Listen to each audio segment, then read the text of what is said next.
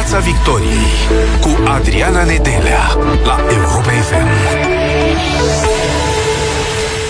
Vă salut, suntem în direct și pe pagina de Facebook Europa FM. Salutări tuturor! Vorbim despre ce se întâmplă la noi în țară, firește că ne uităm și la ce se întâmplă în Ucraina. Ne întrebăm cum arată alianța aceasta care conduce România și dacă PSD a șters identitatea PNL, dacă PNL va pierde următoarele alegeri și da, care este drumul pe care se află România și ce ar putea urma pentru noi, dacă e să privim la această declarație făcută de șeful NATO, secretarul general NATO Jens Stoltenberg, care spune Războiul din Ucraina ar putea dura ani de zile. Oare ce înseamnă pentru România lucrul acesta? Ne vom apleca și spre ce se întâmplă în Franța. Vedem avansul puternic al extremei drepte conduse de Marine Le Pen, succes istoric în urma alegerilor legislative. Și vom vorbi și despre concedierea de către Digi24 a jurnalistului Cristian Tudor Popescu. În studioul Europa FM în această seară este istoricul și politologul Stelian Tănase. Domnule Tănase, bună seara, mulțumim tare mult pentru prezență. Să rămână, mulțumesc de invitație. Aș vrea să începem de la această declarație făcută de Jens Stoltenberg, domnule Stelian Tănase. Războiul din Ucraina ar putea dura ani de zile. Dumnezeule mare, cum sună asta? Ce înseamnă această declarație și ce înseamnă pentru România? o declarație pe care am făcut-o chiar când a început acest război, acum trei luni, în care am spus că Putin nu va câștiga un blitzkrieg, pentru că atunci se punea problema ca într-o săptămână să ajungă la Kiev, să-l aresteze pe Zelenski și să pună un guvern de marionete pe scenariu Praga 1968. Da? Și am spus atunci că va fi un război lung. Uh, ucrainienii nu vor aștepta pe Putin cu flori, cum așteptam pe mineri o anumită populație bucureșteană. Fii amintiți că cu flori și salutau pe mineri? Din potrivă, vor opune o rezistentă înverșunată, pentru că e vorba de patria lor, e vorba de căminele lor, e vorba de familie lor și nu, nu se vor preda. Pentru că toată lumea avea impresia că el pune o forță covârșitoare peste Kiev și jocul s-a terminat într-o săptămână. Era și calculul lui Putin, să spunem, strategii și șefii serviciilor de informație, generalii, asta i-au spus lui Putin ne ducem acolo și facem praf. Jumate din populație este rusofonă, adică sunt familii mixte, etc. etc. Deci este un mediu moale în care vom câștiga uh, relativ ușor. Eu am avut altă părere, pentru că să vă spun de unde. Vedeți, apropo, că, uh, că aceste crize le citim mai bine dacă ne uităm la durata lungă, nu la ultima știre de pe Facebook. În 1920, în septembrie, Armata Roșie a intrat în Polonia. Ideea era că prin Polonia trece Revoluția Mondială, Armata Roșie trebuie să treacă din Polonia în Germania și acolo să facă Revoluție bolșevică și să, pună un, să facă un regim comunist. Calculul rusesc a fost exact ca al lui Putin. Adică polonezii vor aștepta, adică proletariatul polonez vor aștepta proletariatul uh, rusesc și vor uh, capitula. Pilsudski și toată burghezia poloneză va fi înlăturat. S-a întâmplat pe dos. Polonezii s-au bătut cu înverșunare în fața Varșoviei și au respins păruși. A fost o fugă și o retragere de mare viteză. Nu mai știau rușii, fugeau de mâncau pământul. Eu, plecând de la acest exemplu al Poloniei în 1920, am spus că și în Ucraina se va întâmpla la fel. Dovadă că trebuie să ne ducem la cărți, la arhive, pentru că lucrurile astea s-au mai întâmplat odată. Deci eu nu cred că istoria se repetă, dar evenimente asemănătoare, cauze asemănătoare, crize asemănătoare s-au mai produs. Și atunci ce spune Stoltenberg mi se pare corect. Mi se pare că este altceva aici. Este faptul că o organizație de dimensiunea NATO acceptă oficial acest scenariu. Deci ei lucrează acum deja pe strategii care țin de un război lung. Pentru noi asta este foarte rău. România va suferi cel mai mult din cauza asta. Dintre toate țările NATO, România este cea mai expusă, este cea mai vulnerabilă și vreau să vă pun o simplă întrebare. Ce se va întâmpla dacă armata lui Putin ajunge în, în sudul Moldovei, adică în județele Cahul, Ismail și Bolgrad, și să instalează la gurile Dunării, la nordul Dunării, la nordul Deltei. Vă spun că vom avea foarte mari dureri de cap, ca să nu zic și de dinți, în sensul că o să avem greu de găsit de mâncare. Deci va fi o criză profundă care va bascula bugetele României, raportul de forțe, regimul democratic va fi foarte afectat pentru că vom fi practic într-o stare de război înghețat și război hibrid. Așa încât ce ne spune Stoltenberg trebuie să luăm aminte și să ne rugăm la Dumnezeu să nu fie adevărat. Dar eu cred că este adevărat, așa cum v-am spus, eu cred că va fi, și am crezut de la început, un război de lungă durată, ceea ce atunci a fost o surpriză. Lumea s-a așteptat că în două, trei zile Zelenski este luat așa ca o, un obiect, da, suit într-un avion sovietic și dus la Moscova. Deci războiul de ani de zile din Ucraina înseamnă ani grei pentru România. Foarte grei. Va fi țara care va plăti cel mai scump. Pentru că e și în poziția cea mai proastă, e țara cea mai vulnerabilă, cea mai expusă. Și nu văd, vedeți, toată lumea s-a entuziasmat la început când a văzut reacția Occidentului, ca un Occident foarte proactiv, care a promus ajutoare, a susținut moral Ucraina, jos pălăria, dar după trei luni avem mai mult vorbe decât fapte. Adică acești lideri politici occidentali iubesc foarte mult să iasă în fața presei, să facă paradă de mari sentimente democratice.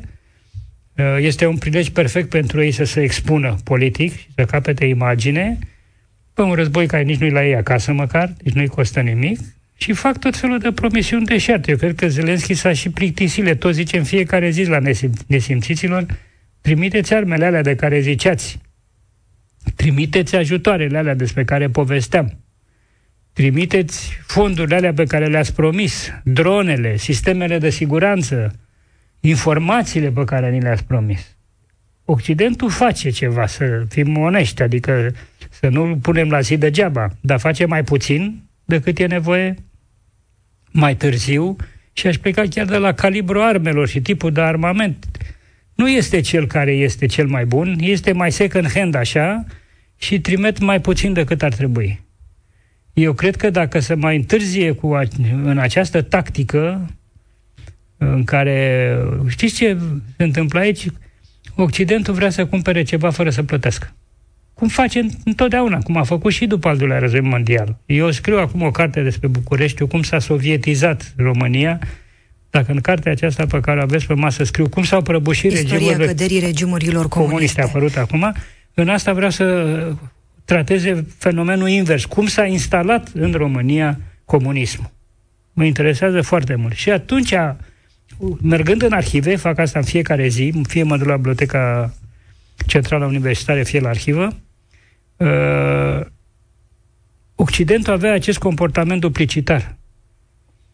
Era aici Comisia Aliată de Control, formată din Uniunea Sovietică, Statele Unite și Marea Britanie. Aveau un dublu limbaj la București teribil occidental. Ei, de fapt, ne livraseră prin acordul între Stalin și Churchill în octombrie la Moscova, știți, celebru acord pe șervețel, ne livraseră rușilor și au spus România în, zo- în sfera de uh, putere a Uniunii Sovietice și noi luăm Grecia, englezii. Și lucrurile au fost clare. Rușii se poate să facă ce doresc ei în țara asta, numai că partea română n-a știut niciodată.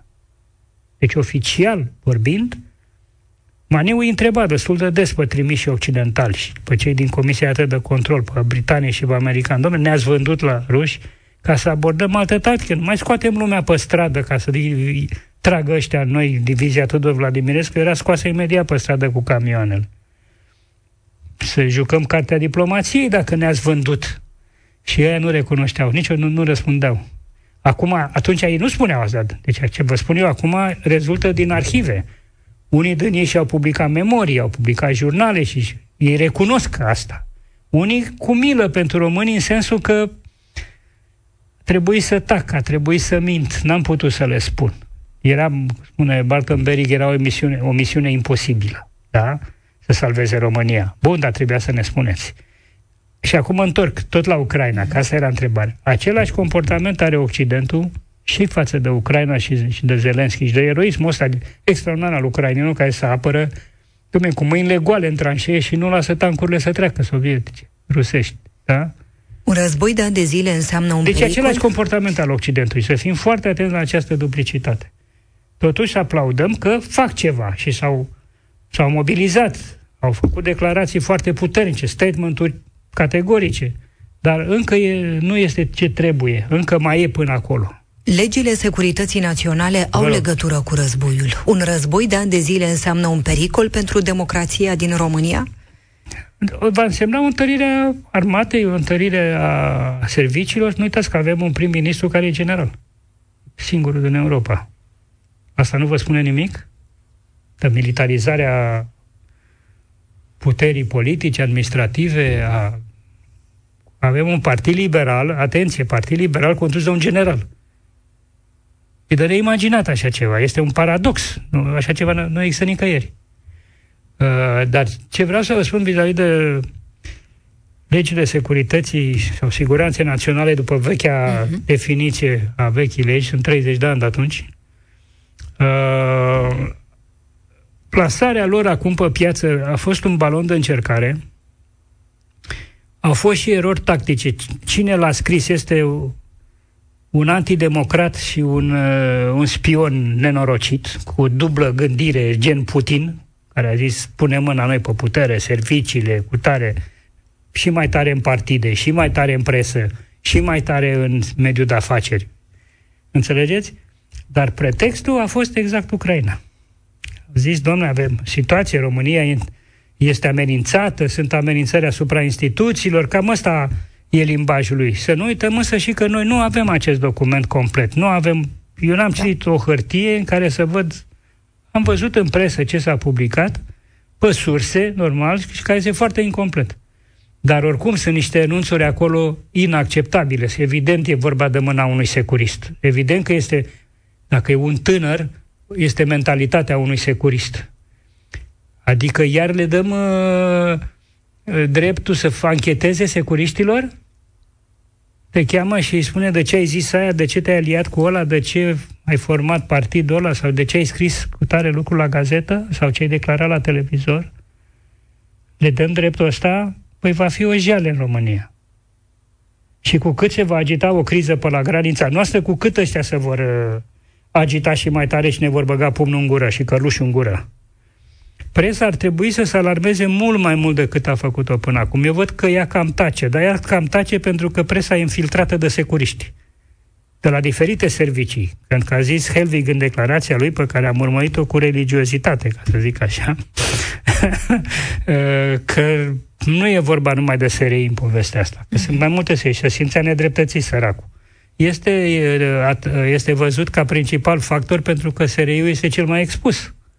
El se ocupă de politica internă, dar ce facem cu 2 și un sfert? Ce facem cu serviciul special al armatei? ce facem cu diferite servicii care există pe la diferite stru- alte structuri, chiar în privat. Și își va putea face treaba presa? Că vine ani grei. Păi nu face pentru că e infiltrată de securiști. Cred că am fost foarte ex- explicit. Deci presa a avut o reacție atât de moale și de zi, pentru că acolo în redacții sunt niște oameni care lucrează pentru servicii. Și dacă vine sunt Andrei, agenți infiltrați. Și dacă vine în grei de război, cum va fi? Și mai rău. Tocmai de asta spun că declarația lui Stoltenberg m-a, m-a întristat pentru că vestea bună pentru noi este că fac pace, se așează la masă și fac pace. Dar nu pacea aia pe care a văzut-o Macron. Micron, cum i-am spus eu. Și a meritat bătaia pe care a luat-o. Părerea mea este incapabil din punct de vedere politic. Și are și un deficient structural. El nu are partidul lui. Nu poți fi președinte fără să ai o forță în spate care te susține în, în Parlament. E o forță așa ambiguă din toate partidele, din toate curentele, cu tot felul de lideri care au fost pătămiri unde. Este un curcubeu acolo, așa zisul partid al lui Macron. Și n-a convins, n-a convins în Franța. Dialogurile lui cu Putin sunt o ridicol absolut. Cred că a pierdut jumate din voturi numai de la așa zisele discuții cu Putin pe care le-a avut, că francezii au o sensibilitate antirusească destul de puternică. Deși De Gaulle a avut relații bune cu Rusia, pentru că avea această idee de forță independentă în raport cu NATO și cu Statele Unite și rușii îl încurajau. El nu și-a dat seama că era folosit, dar a încercat să aibă relație bune cu a doua mare supraputere, care era atunci URSS-ul, acum nu mai este, acum e o putere de mâna șaptea. Evident. Vorbesc militar, vorbesc... Sigur, care arsenale nucleare, ceea ce pune niște probleme, dar raportul de forțe cu Statele Unite e de 1 la 12. Deci eu nu văd un pericol în, în Rusia, pericol de război global, vreau să zic. Uh-huh. Nu văd uh, să aibă vreo capacitate să bată Statele Unite sau NATO sau... Uh, nu. Sunt foarte slab dotați și nu că am văzut ce se întâmplă nu că am văzut cifrele, arsenalele, cât, cât, câți bani pune uh, Statele Unite în armare, ce arsenale au în comparație cu ce fac rușii. Nu poți să ai o economie slabă, cum este Rusia, care trăiește numai din materii prime, în export de materii prime, și să bagi bani în armare, că n-ai. Așa s-a prăbușit în 89-91 Rusia.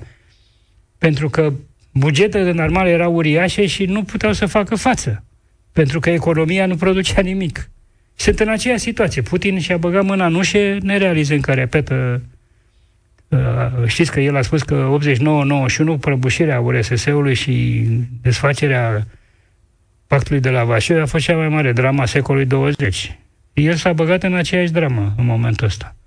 O țară subdezvoltată, rămasă în urmă cu cel puțin o generație care încearcă să joace ca într-un film prost uh, rolul unei supraputeri autentice. Și în ceea ce nu este. China le-a luat-o înainte, este a doua putere economică a lumii și amenință Statele Unite pentru întâietate. India, nu mai spun, este în plin elan cu o, o țară cu o populație uriașă.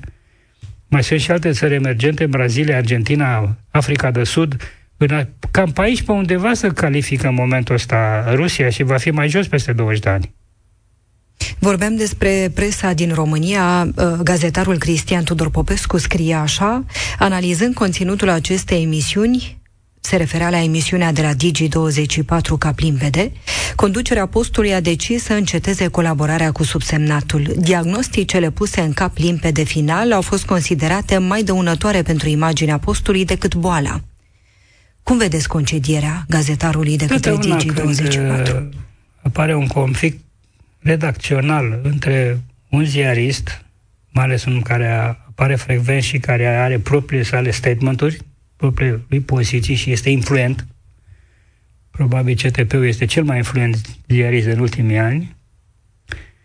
Este o tristețe. Pentru că asta arată că ei, ziariștii, nu sunt respectați, că statutul lor, de fapt, încurcă patronatele televiziunilor, redacțiilor de gazete, de posturi de radio, în loc ele să beneficieze de popularitatea unui ziarist pentru a-și mări audiența. Deci are chiar o problemă mare de audiență la coadă între televiziunea de știri. Asta este un aspect al chestiunii. Pe de altă parte, eu știam că în România nu mai este cenzură. Deci eu, Stelian Tănase, aflat în studioul nostru, pot să spun orice. Pe răspunderea mea, avem legi pentru asta, dacă îl jur pe cineva, mă cheamă la tribunal, dar ca opinie politică pot să afirm orice. Minus variante extremiste, legionaro, comuniste și așa mai departe, prevăzute și în legi. Dar eu nu sunt așa ceva, așa că nu, nu risc nimic. Nu știam că pot să fiu sancționat pentru ce am spus într-o emisiune.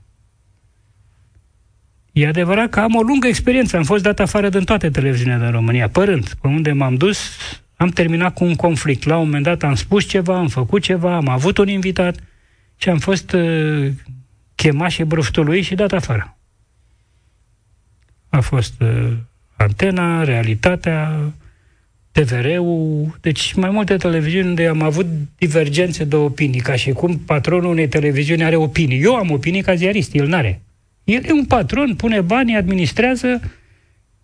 Eu nu pot spune că mă dă afară că contrazic părerile lui despre o problemă. Ceea ce se întâmplă, din păcate, se întâmplă frecvent.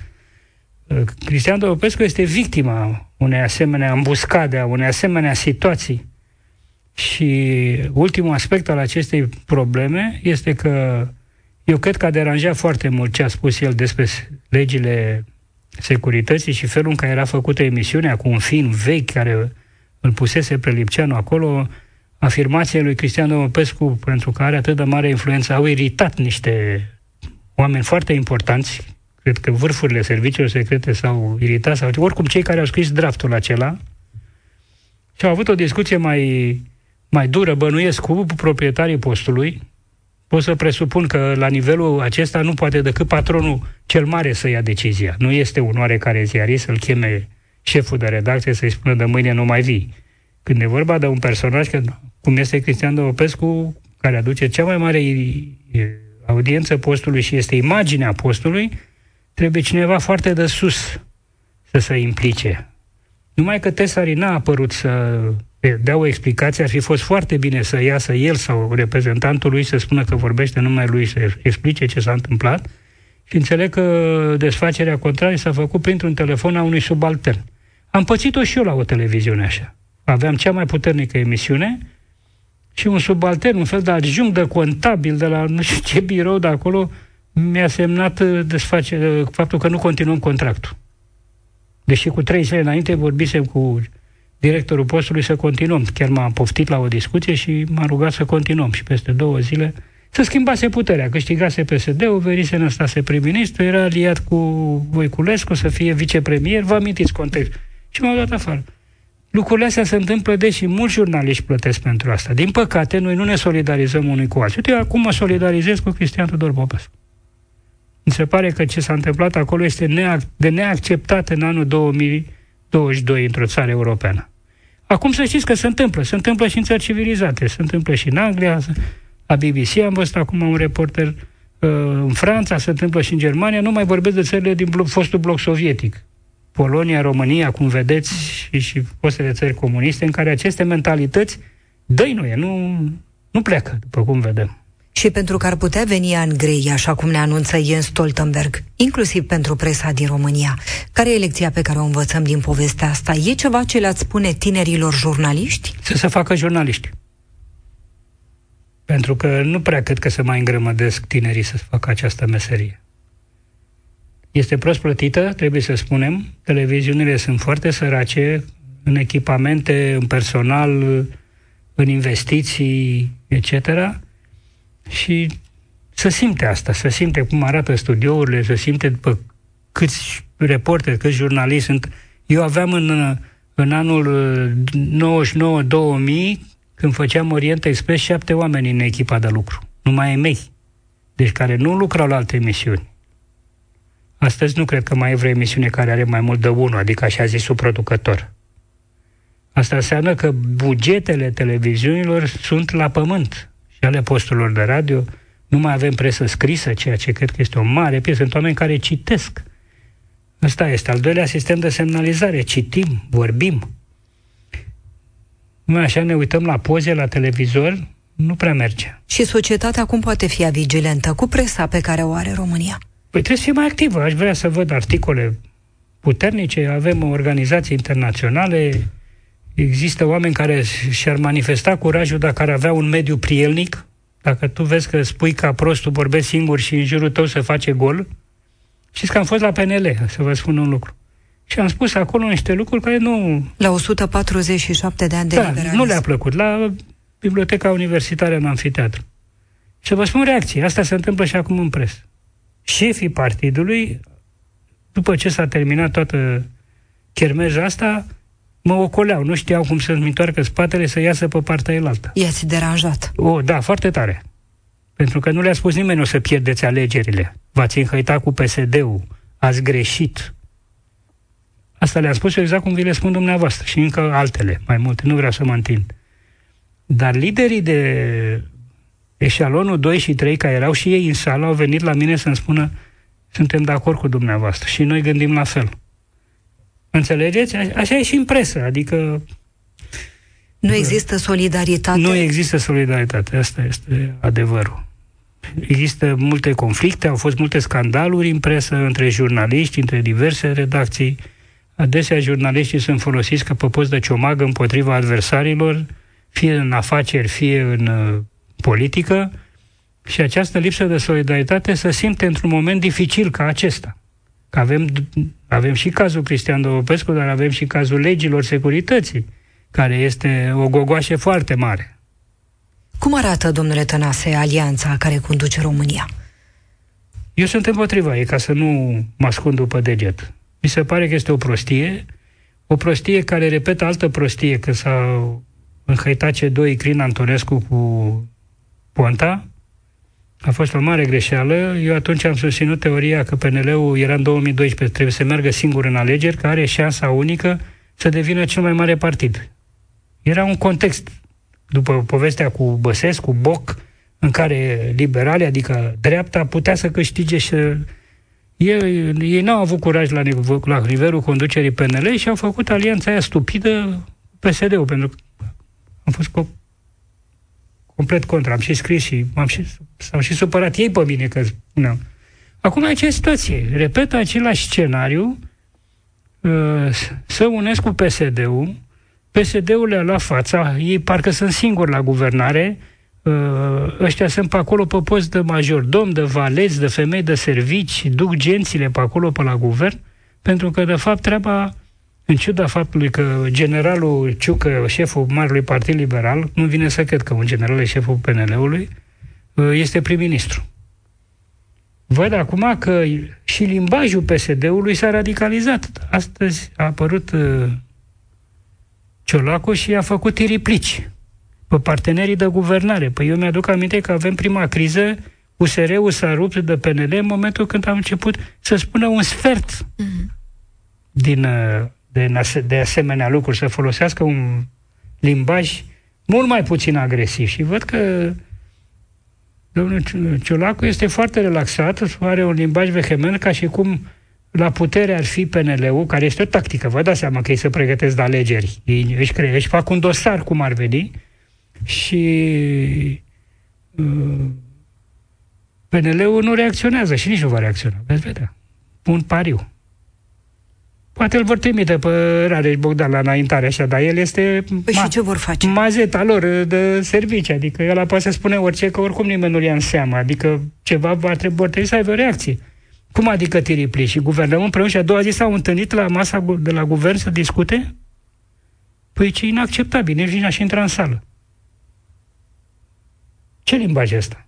Ori suntem la, împreună la guvernare? Deci a fost o, o opțiune foarte proastă. Trebuie să vă spun că au fost împinși de Iohannis. Iohannis le-a dictat mutarea asta și probabil că lui Iohannis niște parteneri din Occident. Au spus să, fie, să nu mai fie luptă politică, ca și cum în Franța sau în Germania nu e luptă politică între stânga și dreapta. Ho, ho, ați văzut ce a fost acum la Paris. Dar nu, în România să fim uniți, că suntem niște tâmpiți, nu înțelegem ce înseamnă putere și opoziție. Să fim toți într-o găleată.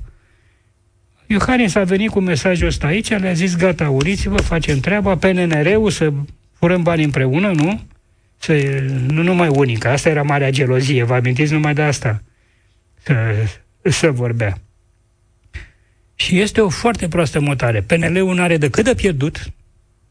Mă gândesc în campanie împotriva cui se vor îndrepta, pentru că dacă spui ceva că e proastă guvernarea, că e sărăcie, că nu avem căldură... Că, Ca și cum te ataca pe tine. Nu, dar pe parcă erați la putere, nu erați la putere? Unde sunt acum liberali? Sunt la putere sau în opoziție? Da, PSD-ul. Cine e puterea și cine e opoziția? Aș Claus Iohannis cum ne conduce, domnule Tănase? Prost, nici nu ne conduce, e absent. Își mai aduce aminte de noi câteodată.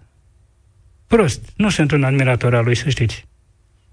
Și l-am votat, să fiu exact, pentru că aceea variantă am avut Dăncilă, mai avem Ponta, păi ăștia sunt candidați la președinție. Deci el s-a detașat prin mediocritatea lui față de aia care erau submediocri. În 2004 sunt curios ce scenariu, să duce să fie premier sau să duce la Bruxelles la un organism internațional. El așa ar vrea.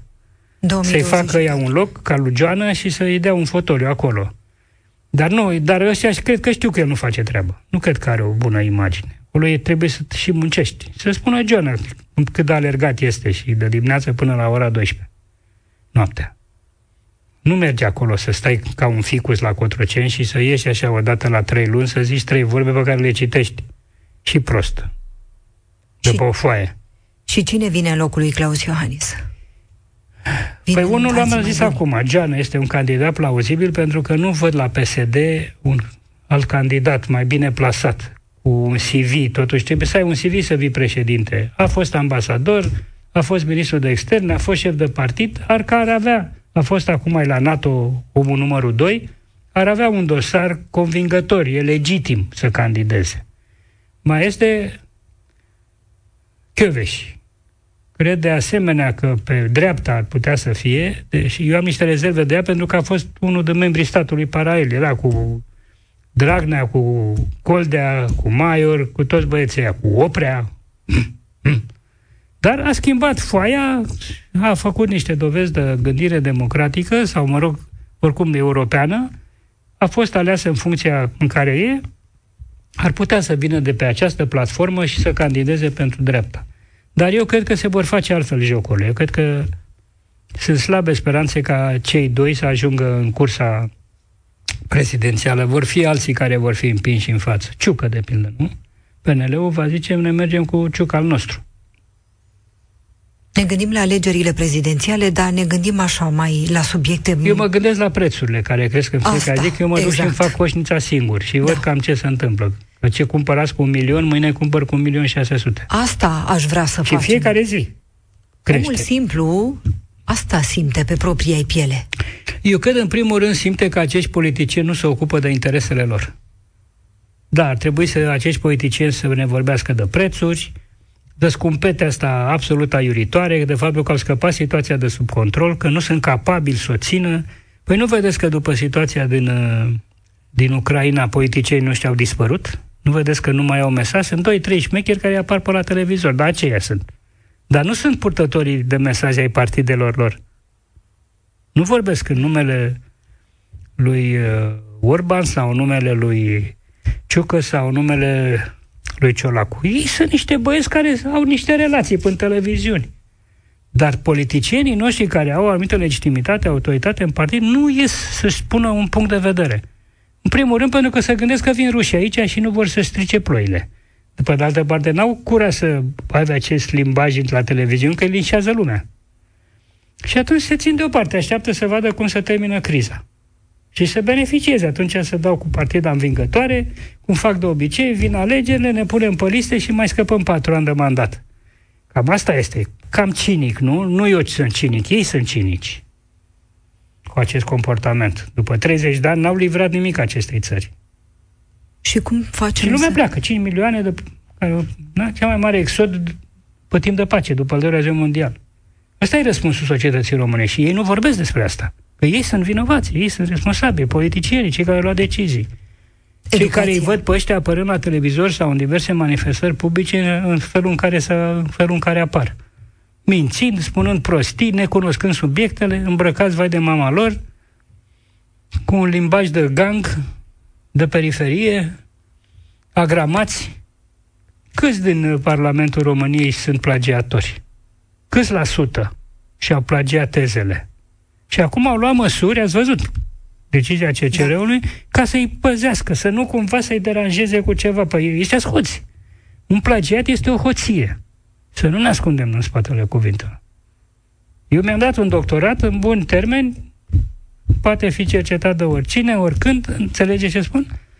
Și nu mi se pare în regulă ca niște băieți de ăștia care sunt niște impostori să beneficieze de doctorate pe care nu le-au scris niciodată. Nici nu sunt în stare, că dacă îl scoți la microfon să zică ceva, se vede că nu are un doctorat, nu are nici măcar o facultate luată ca lumea. Mai avem trei minute la dispoziție, domnule Tănase. Care ar fi secretul să ne păstrăm luciditatea, echilibrul, Să nu fim rațiunea. atât amestecați în lucrurile astea și să facem din astea dramele noastre. Astea sunt dramele planetei, sunt dramele continentului, sunt dramele unei generații noi avem dramele noastre cu copiii, cu salariile, cu bolile, cu pensiile, cu spitalele, alea ale vieții cotidiene. Cred că trebuie să ne concentrăm mai mult pe asta și mai ales pe familiile noastre. Adică acolo trebuie să rezolvăm problemele. Și nu e simplu. În momentul când pâinea crește de trei ori într-o săptămână, salariul tău e același. Educația e la pământ. Cum ne mânăm copiii? Cum ne încurajăm Eu zic să nu ne mai punem problema asta. Este o problemă la nivelul actualei clase politice irezolvabilă. Vreau să vă amintesc că toți președinții care au venit în România din 90 până acum, toți au pus problema educației în prima săptămână. Și Iliescu, și Constantinescu, și Băsescu, și Iohannis. Niciunul n-a avut niciun fel de rezultat. Nu spun că n-au încercat să facă nimic, dar n-au avut niciun fel de rezultat. Măcar să dea o lege bună a învățământului. Atât. Cu cinci oameni deștepți din universități să dea o lege cum să cade a învățământului eficientă, nu? Totuși am avut un spiru haret, a fost capabil să, să facă o reformă care să îmbunătățească substanțial învățământul român. Nu putem să găsim, nu unul, că nu suntem în stare acum, dar o echipă ar putea să scrie o lege ca lumea. Oameni cu experiență care au stat 20-30 de ani în învățământ și au văzut care sunt rănile, care sunt hibele, ce lipsește. În primul rând e subfinanțat. Da. Este subfinanțat. Grav, ca și sistemul de sănătate. Subfinanțat. Dar iată la medici, medicilor le-am dat niște salarii enorme ca în Occident, profesorii sunt încă la nivel de lumpen proletari. Vă mai așteptăm în studiu. Ca salariu. Domnule Tănase, mulțumesc tare mult pentru Dar nu mă chemați prea des că obosesc. În regulă. Sănătate multă, mulțumim tare mult. Da, contați pe sinceritatea mea în orice clipă. Istoricul și politologul Stelian Tănase în studioul Europa FM. Rămâneți aici, rămâneți pe Europa FM în doar câteva momente. Urmează știrile. Piața Victoriei cu Adriana Nedelea la Europa FM.